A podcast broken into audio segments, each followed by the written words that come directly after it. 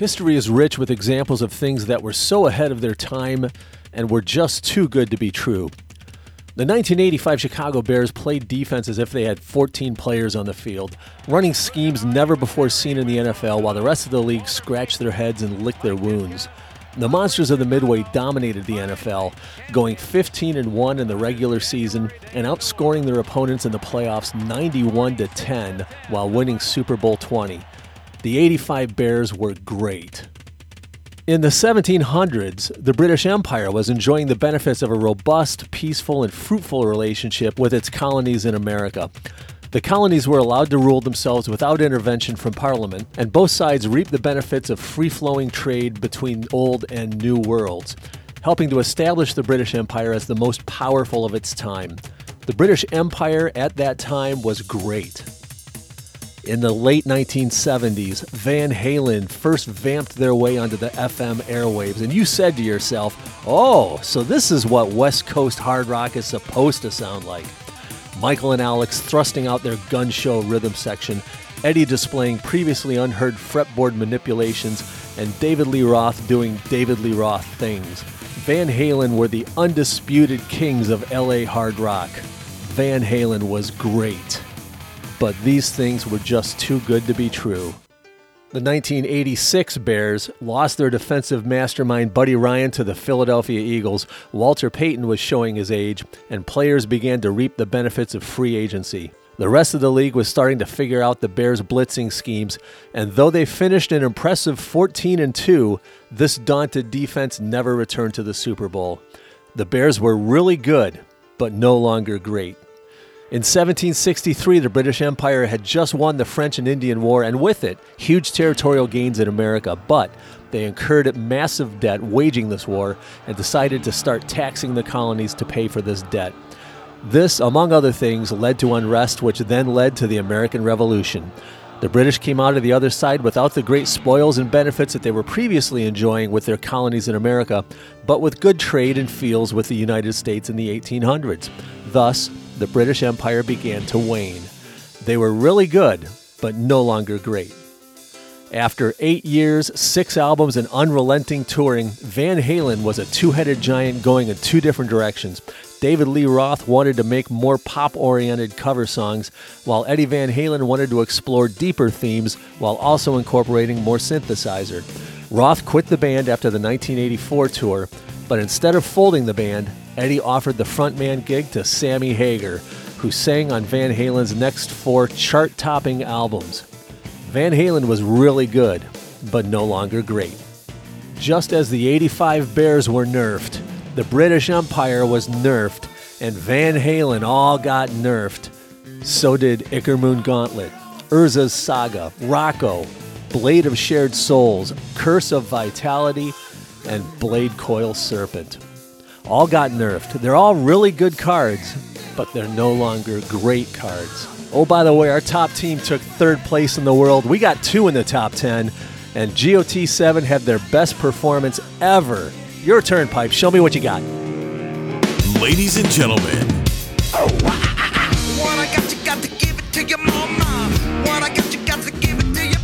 the world's only podcast dedicated to an MTGPQ coalition.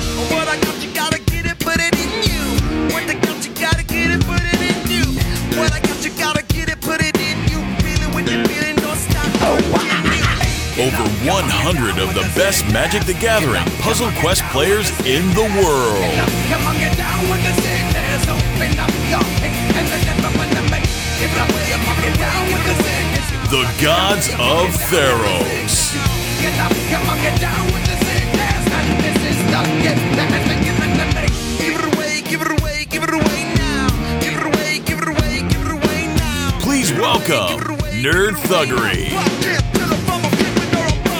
What's up, gods and groggers and grogettes and those who identify as groggers and, and, perhaps those who are yet to be groggers but will be soon? We have a lot of people who listen who uh, aren't in the coalition, so mm, yeah, we'll talk about that a little bit later.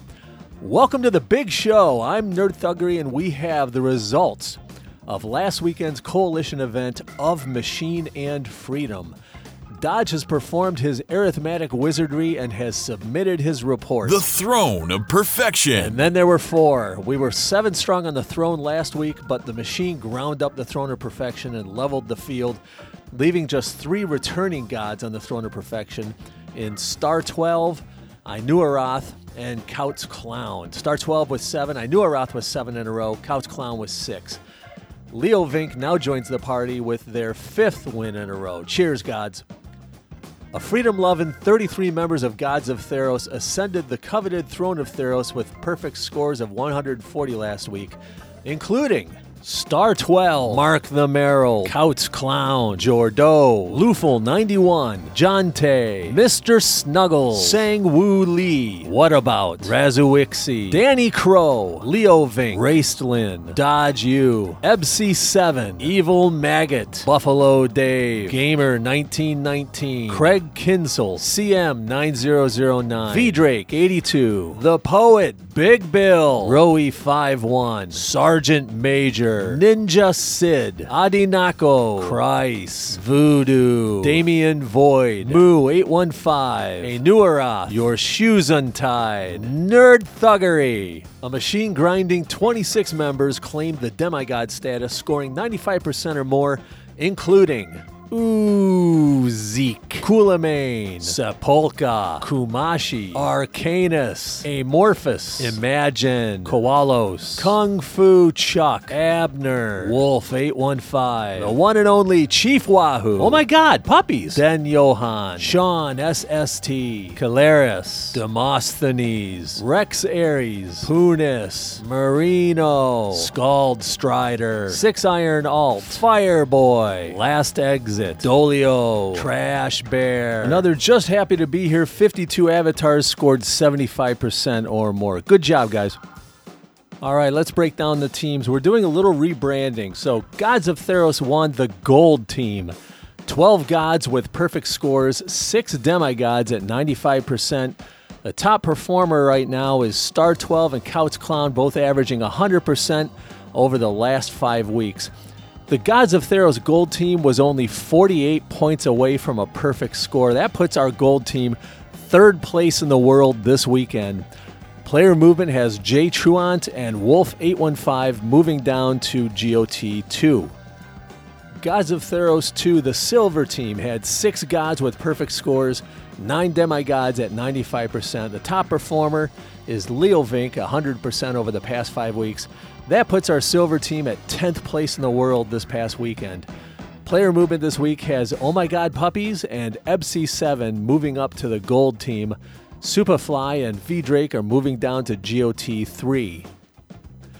Gods of Theros 3, the bronze team. Six gods with perfect scores, three demigods at 95%. The top performer is Roey 51 and EEAAJJ, both with 96% over the last five weeks.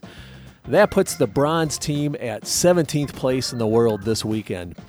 Player movement this week has Roey 51 and EEAAJJ moving up to the silver team. Bento Box and Thalion are moving down to GOT 4. Gods of Theros 4, the Quads of Theros. Two gods with perfect scores, four demigods at 95%. The top performer in the Quads of Theros is the Poet Big Bill, 99.7%. The Quads of Theros took 21st place in the world this weekend. Player movement in Gods of Theros 4 this week has the Poet Big Bill and Big Ben moving up to the bronze team. Shrike and Neil M are moving down to GOT 5. The Gods of Theros 5, the Cinco, had two gods with a perfect score, one demigod at 95%. Their top performer is Voodoo, rocking a 94.6%. The Cinco placed 27th in the world for the second consecutive week. Player movement from Gods of Theros 5 this week has Voodoo and Moo815 moving up to GOT 4. Luis Ferreira, whose Jace deck gave me a hell of a scare in the top node this weekend, he will be moving down to GOT 6. The Gods of Theros 6 have two gods with a perfect score. Top performer is Maxineer at 87.3%. The Gods of Theros 6 had a couple unexpected no shows this weekend, but still managed to stay top 100 by landing in 97th place in the world this weekend. Player movement in Gods of Theros 6 this week has Gutshanks and Not That Mad moving up to GOT 5. Unfortunately, we have to say goodbye to Erebos. They're one of our newer players, but they've been missing the last few weeks. We hope they find their way back as soon as they're ready to play. All right, the gods of Theros 7, the Grogs of Theros. Three gods with perfect scores. The top performer, Anuarath, at 100%. The Grogs of Theros, the happy, drunken cellar dwellers of the Gotverse, had their best showing ever, placing 41st in the world. We had a strong group of freshmen with four new players, but also Clem got back into the cellar before we locked the front doors to start the event.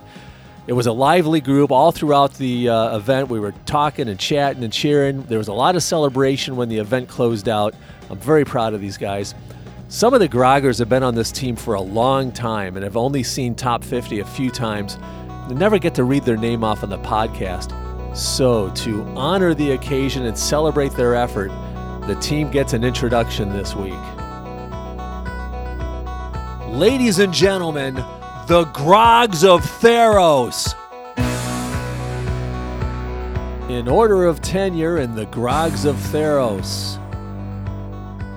Forbidden. Nerd Thuggery. Dark Dragon. The Dude. Boramac. Dagon. Austin Young. Leia Organa. Twitchy Witch, Marino, Sith Happens, Anuarath, Call Me Clem, and the rookies this week Drake 101, Skycat Bonder, Furry 101, Zayson. Congratulations, guys. Best showing ever. It was a lot of fun to be part of that. Player movement in Gods of Theros 7 this week has the entire freshman class moving up to GOT 6. I guess we won't be repeating. Uh, that's Drake 101, Furry 101, Skycat Bonder, and Zayson. I'm proud to matriculate these guys to 6, and I thank them for being part of our celebration in 7. Unfortunately, Cammy Joe is going to be bounced out for now for inactivity, but we hope they return very soon.